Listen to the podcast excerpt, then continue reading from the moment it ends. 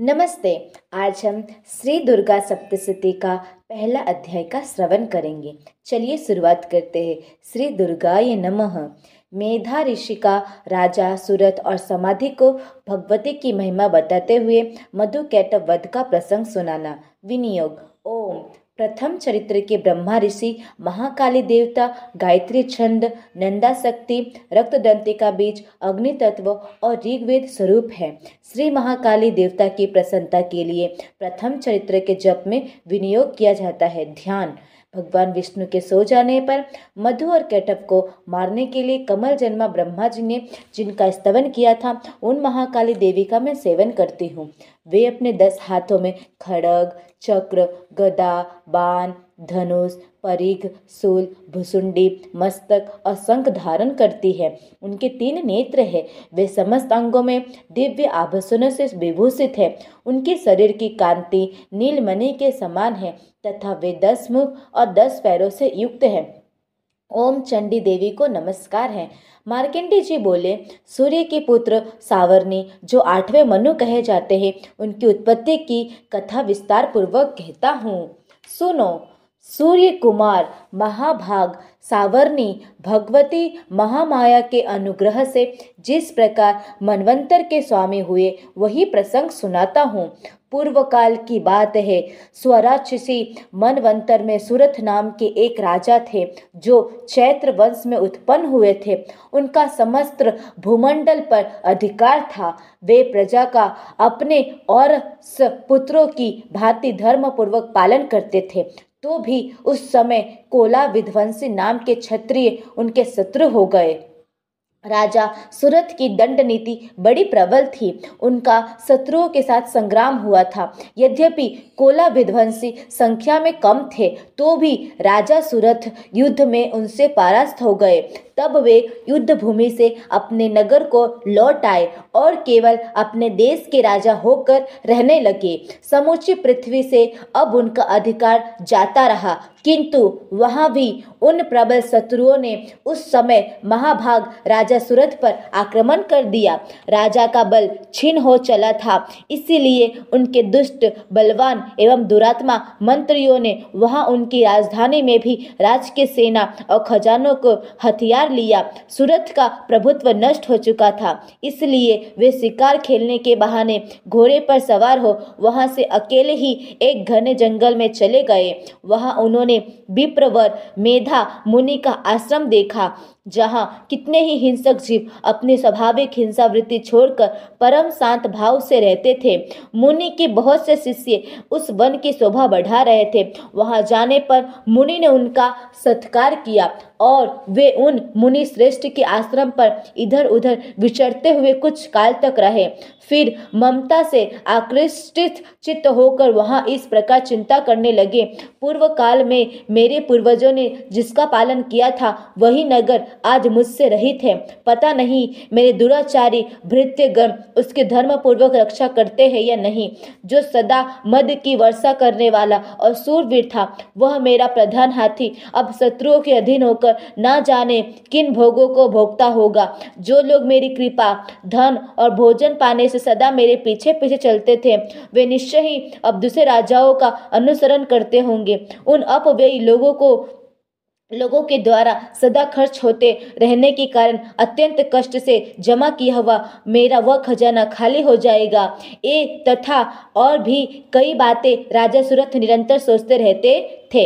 एक दिन उन्होंने वहाँ विप्रवर मेधा के आश्रम के निकट एक वैश्य को देखा और उससे पूछा, भाई, तुम कौन हो? यहाँ तुम्हारे आने का क्या कारण है? तुम क्यों शोकग्रस्त और अनमने से दिखाई देते हो? राजा सूरत का यह प्रेम पूर्वक कहा हुआ वचन सुनकर वैश्य ने विनित भाव से उन्हें प्रणाम करके कहा। वैश्य बोला राजन, मैं धनियों के कुल में उत्पन्न एक वैश्य हूँ। मेरा नाम समाधि है। मेरे दुष्ट स्त्री पुत्रों ने धन के लोभ से मुझे घर से बाहर निकाल दिया है। मैं इस समय धन, स्त्री और पुत्रों से वंचित हूँ। मेरे विश्वसनीय बंधुओं ने मेरा ही धन लेकर मुझे दूर कर दिया है। इसलिए दुखी होकर मैं वन में चला आया हूँ। यहाँ रहकर मैं इस बात को नहीं जानता कि मेरे पुत्रों की, स्त्री की और स्वजनों की कुशल है या नहीं। इस समय घर में वे कुशल से रहते हैं अथवा उन्हें कोई कष्ट है, वे मेरे पुत्र कैसे हैं? क्या वे सदाचारी है अथवा दुराचारी हो गए हैं? राजा ने पूछा, जिन लोभी स्त्री पुत्र आदि ने धन के कारण तुम्हें घर से निकाल दिया है, उनके प्रति तुम्हारे चिंत में इतना स्नेह का बंधन क्यों है? वैसे बोला, आप मेरे विषय में जैसी बात कहते हैं, वह सब ठीक है, किंतु क्या करूँ? मेरा मन निष्ठुरता नहीं धारण करता, जिन्होंने धन के लोभ में पढ़कर पिता के प्रति स्नेह, पति के प्रति प्रेम तथा आत्मीय जन के प्रति अनुराग को तिलांजलि दे, मुझे घर से निकाल दिया है। उन्हीं के प्रति मेरे हृदय में इतना स्नेह है। महाममते गुणहीन बंधुओं के प्रति भी जो मेरा चित्त इस प्रकार प्रेम मग्न हो रहा है, यह क्या है? इस बात को मैं जानकर भी नहीं जान पाता। उनके लिए मैं लंबे साँसें ले रहा हूँ और मेरा हृदय अत्यंत दुखित हो रहा है। उन लोगों में प्रेम का सर्वथा अभाव है तो भी उनके प्रति जो मेरा मन निष्ठुर नहीं हो पाता। इसके लिए क्या करूँ? मार्केंडे जी कहते हैं, ब्रह्मन, तदनंत राजाओं में श्रेष्ठ सूरत और वह समाधि नामक वैश्य। दोनों साथ साथ मेधा मुनि की सेवा में उपस्थित हुए और उनके साथ यथा योग्य न्याय अनुकूल विनयपूर्ण बर्ताव करके बैठे। तत्पश्चात वैश्य और राजा ने कुछ वार्तालाप आरंभ किया।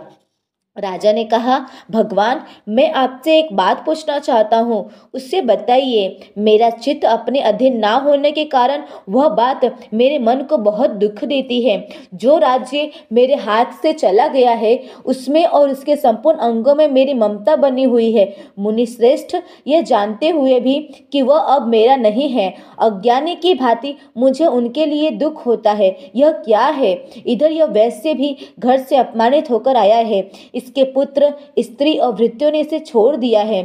स्वजनों ने भी इसका परित्याग कर दिया है तो भी यह उनके प्रति अत्यंत हार्दिक स्नेह रखता है। इस प्रकार यह तथा मैं दोनों ही बहुत दुखी हैं। जिसमें प्रत्यक्ष दोष देखा गया है, उस विषय के लिए भी हमारे मन में ममता जनित आकर्षण पैदा हो रहा है। महाभाग, हम दोनों समझदार हैं तो भी हम में जो मोह पैदा हुआ है, यह क्या है? विवेक सुनिए, पुरुष की भांति मुझमें और इसमें भी यह मुड़ता प्रत्यक्ष दिखाई देती है। ऋषि बोले, महाभाग विषय मार्ग का ज्ञान सब जीवों का है। इसी प्रकार विषय भी सबके लिए अलग अलग है। कुछ प्राणी दिन में नहीं देखते और दूसरे रात में नहीं देखते, तथा कुछ जीव ऐसे हैं जो दिन और रात्रि में भी बराबर ही देखते हैं। ये ठीक है कि मनुष्य समझदार होते हैं, किंतु केवल वे ही ऐसे नहीं होते। पशु, पक्षी और मृग आदि सभी प्राणी समझदार होते हैं। मनुष्य की समझ भी वैसे ही होती है जैसे इन मृग और पक्षियों की होती है। तथा जैसे मनुष्य की होती है, वैसे ही उन मृग पक्षी आदि की होती है। यह तथा अन्य बातें भी प्राय दोनों में समान ही है। समझ होने पर भी इन पक्षियों को तो देखो, ये स्वयं भूख से पीड़ित होते हुए भी मोह बस बच्चों की चोच में कितने चाव से अन्न के दाने डाल रहे हैं। नर श्रेष्ठ क्या तुम नहीं देखते कि ये मनुष्य समझदार होते हुए भी लोभवश अपने किए हुए उपकार का बदला पाने के लिए पुत्रों की अभिलाषा करते हैं? यद्यपि उन सब में समझ की कमी नहीं है। तथापि वे संसार की स्थिति, जन्म, मरण की परंपरा बनाए रखने वाले भगवती महामाया के प्रभाव द्वारा ममता में भंवर से युक्त मोह के गहरे में गर्त में गिराए गए हैं। इसलिए इसमें आश्चर्य नहीं करना चाहिए। जगदीश्वर भगवान विष्णु की योग निद्रा रूपा जो भगवती महामाया है, उन्हीं से यह जगत मोहित हो रहा है। वे भगवती महामाया देवी ज्ञानियों के भी चित्त को बलपूर्वक खींचकर मोह में डाल देती है। वे ही इस संपूर्ण चराचर जगत की सृष्टि करती है तथा वे ही प्रसन्न होने पर मनुष्य को मुक्ति के लिए वरदान देती है। वे ही पराविद्या, संसार बंधन और मोक्ष की हेतुभूता, संतानी देवी तथा संपूर्ण ईश्वरों की भी अधीश्वरी है। राजा ने पूछा, भगवान, जिन्हें आप महामाया कहते हैं, वे देवी कौन है? ब्राह्मण, उनका आविर्भाव कैसे हुआ? तथा उनके चरित्र कौन कौन है? ब्रह्मा वेताओं में श्रेष्ठ महर्षि, उन देवी का जैसा प्रभाव है, जैसा स्वरूप है, हो और जिस प्रकार प्रादुर्भाव हुआ हो, वह सब मैं आपके मुख से सुनना चाहता हूँ। ऋषि बोले, राजन, वास्तव में तो वे देवी नित्य स्वरूपा ही है, संपूर्ण जगत उन्हीं का रूप है, तथा उन्होंने समस्त विश्व को व्याप्त कर रखा है। तथापि उनका प्राकट्य अनेक प्रकार से होता है। वह मुझसे सुनो, यद्यपि वे नित्य और अजन्मा है। तथापि, जब देवताओं का कार्य सिद्ध करने के लिए प्रकट होती है, उस समय लोक में उत्पन्न हुई कहलाती है। कल्प के अंत में, जब संपूर्ण जगत एकार वर में निमग्न हो रहा था और सबके प्रभु भगवान विष्णु शेषनाग की सैया बिछाकर योग निद्रा का आश्रय ले सो रहे थे, उस समय उनके कानों के मैल से दो भयंकर असुर उत्पन्न हुए थे, जो मधु और कैटप के नाम से विख्यात थे। वे दोनों ब्रह्मा जी का करने को तैयार हो गए। भगवान विष्णु के नाभि कमल में विराजमान प्रजापति ब्रह्मा जी ने जब उन दोनों भयानक असुरों को अपने पास आया और भगवान को सोया हुआ देखा तब एकाग्रचित होकर उन्होंने भगवान विष्णु को जगाने के लिए उनके नेत्रों में निवास करने वाली योग निद्रा का स्तवन आरंभ किया, जो इस विश्व की अधीश्वरी जगत को धारण करने वाली, संसार का पालन और संहार करने वाली तथा तेज स्वरूप भगवान विष्णु की अनुपम शक्ति है। उन्हीं भगवती निद्रा देवी की भगवान ब्रह्मा स्तुति करने लगे। ब्रह्मा जी ने कहा, देवी, तुम्हारी स्वाहा, तुम्हारी स्वधा और तुम्हारी वस्टकार हो स्वर भी तुम्हारे ही स्वरूप है। तुम्हें जीवन दायिनी सुधा हो। नित्य अक्षर, प्रणव में अकार, उकार, मकार, इन तीन मात्राओं के स्वरूप में तुम ही स्थित हो, तथा इन तीन मात्राओं के अतिरिक्त जो बिंदु रूपा नित्य अर्ध मात्रा है, जिसका विशेष रूप से उच्चारण नहीं किया जा सकता, वह भी तुम ही हो। देवी, तुम संध्या, सावित्री तथा परम जननी हो। देवी, तुम इस विश्व ब्रह्मांड को धारण करती हो। तुमसे ही इस जगत की सृष्टि होती है, तुमसे ही इसका पालन होता है, और सदा तुम ही कल्प के अंत में सबको अपना ग्रास बना लेती हो। जगन्मयी देवी, इस जगत की उत्पत्ति के समय तुम सृष्टि रूपा हो पालन काल में स्थिति रूपा हो, तथा कल्पनता के समय संहार रूप धारण करने वाली हो। तुम्हें महाविद्या, महामाया, महामेधा, महास्मृति, महामोहरूपा, महादेवी और महासुरी हो। तुम्हें तीनों गुणों को उत्पन्न करने वाली सबकी प्रकृति हो। भयंकर काल रात्रि महारात्रि और मोहरात्रि भी तुम्हें हो तुम्हें श्री तुम्हें ईश्वरी तुम्हें ही तुम्हें बोध स्वरूपा बुद्धि हो। लज्जा, पुष्टि तुष्टि, शांति और क्षमा भी तुम्हें हो। तुम खड़क धारणी, सुल धारणी, घोर रूपा तथा गदा, चक्र, शंख और धनुष धारण करने वाली हो। बाण, भुसुंडी और परिघ, ये भी तुम्हारे ही अस्त्र हैं। तुम सौम्य और सौम्यतर हो। इतना ही नहीं, जितने भी सौम्य एवं सुंदर पदार्थ है, उन सब की अपेक्षा तुम अत्यधिक सुंदरी हो। पर और अपर। सबसे परे रहने वाली परमेश्वरी तुम ही हो। सर्वस्वरूपे देवी, कहीं भी सत, असत रूप जो कुछ वस्तुएँ हैं और उन सब की जो शक्ति है, वह तुम ही हो। ऐसी अवस्था में तुम्हारी स्तुति क्या हो सकती है? जो इस जगत की सृष्टि, पालन और संहार करते हैं, उन भगवान को भी जब तुमने निद्रा के अधीन कर दिया है, तब तुम्हारी स्तुति करने में यहाँ कौन समर्थ हो सकता है? मुझको भगवान शंकर को तथा भगवान विष्णु को भी तुमने ही शरीर धारण कराया है। अतः तुम्हारी स्तुति करने की शक्ति किसमें है? देवी, तुम तो अपने इस उदार प्रभावों से ही प्रशंसित हो। ये जो दोनों दुर्धोष, असुर, मधु और कैटअप है, इनको मोह में डाल दो। और जगदीश्वर भगवान विष्णु को शीघ्र ही जगा दो। साथ ही इनके भीतर इन दोनों महान असुरों को मार डालने की बुद्धि उत्पन्न कर दो। ऋषि कहते हैं, राजन, जब ब्रह्मा जी ने वहाँ मधु और कैटअप को मारने के उद्देश्य से भगवान विष्णु को जगाने के लिए तमोगुण की अधिष्ठात्री देवी योग निद्रा की इस प्रकार स्तुति की, तब वे भगवान के नेत्र, मुख, नासिका, बाहु, हृदय और वक्ष स्थल से निकलकर अव्यक्त जन्मा ब्रह्मा जी की दृष्टि के समक्ष खड़ी हो गई। योग निद्रा निद्रा से मुक्त होने पर जगत के स्वामी भगवान जनार्दन उस एकान वर्ण एकान्न व के जल में शेषनाग की सैया से जाग उठे।